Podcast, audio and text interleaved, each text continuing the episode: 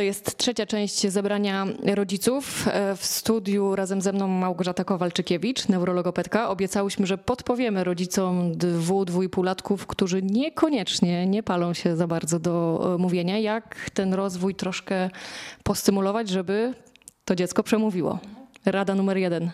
Rada numer jeden, najpierw Państwo wykluczacie wszystkie czynniki, które mogłyby być obciążające, tak? Czyli podsumujemy wędzidło podjęzykowe, e, robimy badanie słuchu, e, patrzymy, czy dziecko ma z nami kontakt wzrokowy, e, czy, i czy rozumie to, co my do niego mówimy. I teraz, żeby przystymulować mowę, może powiem na przykładzie tutaj moich pacjentów, nawet z dzisiejszego dnia często wchodzimy w zabawy parateatralne, bardzo mało, w ogóle nie pracuję na, z dziećmi tak małymi na komputerze, na żadnym ekranie.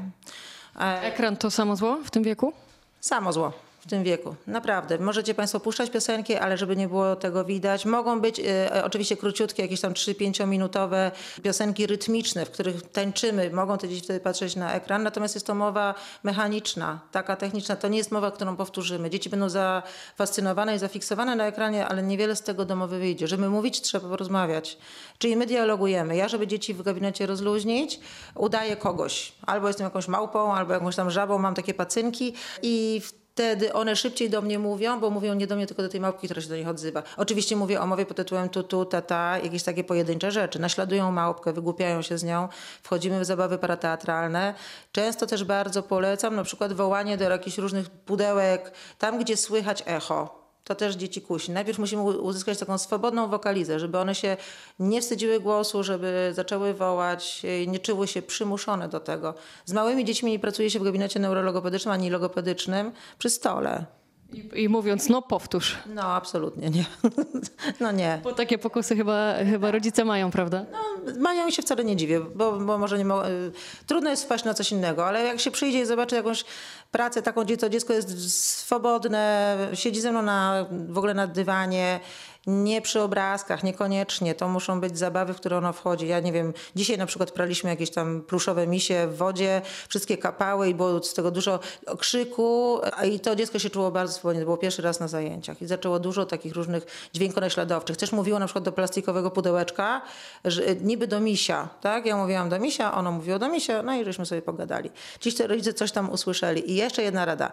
Patrzcie Państwo na dziecko, bądź to jest tak zwana praca na masce, ja to tak nazywam, czyli jesteśmy bardzo na poziomie dziecka. Patrzymy na nie, e, czyli mamy, jesteśmy twarzą w twarz, nie jesteśmy wyżej, żeby ono nie musiało podnosić głowy, zerkać na nas, żeby widziało też usta, jak mówimy, nie spieszymy się. Ja mówię zawsze bardzo szybko, pewnie teraz też, ale w gabinecie, jak pracuję z dziećmi, mówię bardzo ładnie oraz powoli. Czy- Czyli konkluzja jest taka, że zniżamy się do poziomu dzieci, e, na dywan, na kolanka i dużo, dużo zabawy. Dużo zabawy i dużo ruchu. Przy logopedii jest dużo ruchu, bo mowa to ruch. Czyli tutaj, e, nie wiem, macie Państwo e, koce, tunele, tam można robić wszystkie różne rzeczy. Logopedia to jest ruch. Jeżeli jest jeszcze e, sala integracji sensorycznej, można ją wykorzystać do tego, niekoniecznie do ćwiczeń sensorycznych, ale logopedycznych właśnie. Że tam one- one ma- mają wykrzyknienia, mają swobodę. Echo, huśtawka, plac zabaw. Dawka, plac zabaw. No, tak. To tam wysyłamy rodziców. E, Będziemy kończyć na dziś, ale zebranie rodziców już w kolejnym tygodniu. Bardzo serdecznie zapraszam i dziękuję. Justyna Kościelna, a moim gościem była Małgorzata Kowalczykiewicz, neurologopedka. Dziękuję bardzo. Do usłyszenia.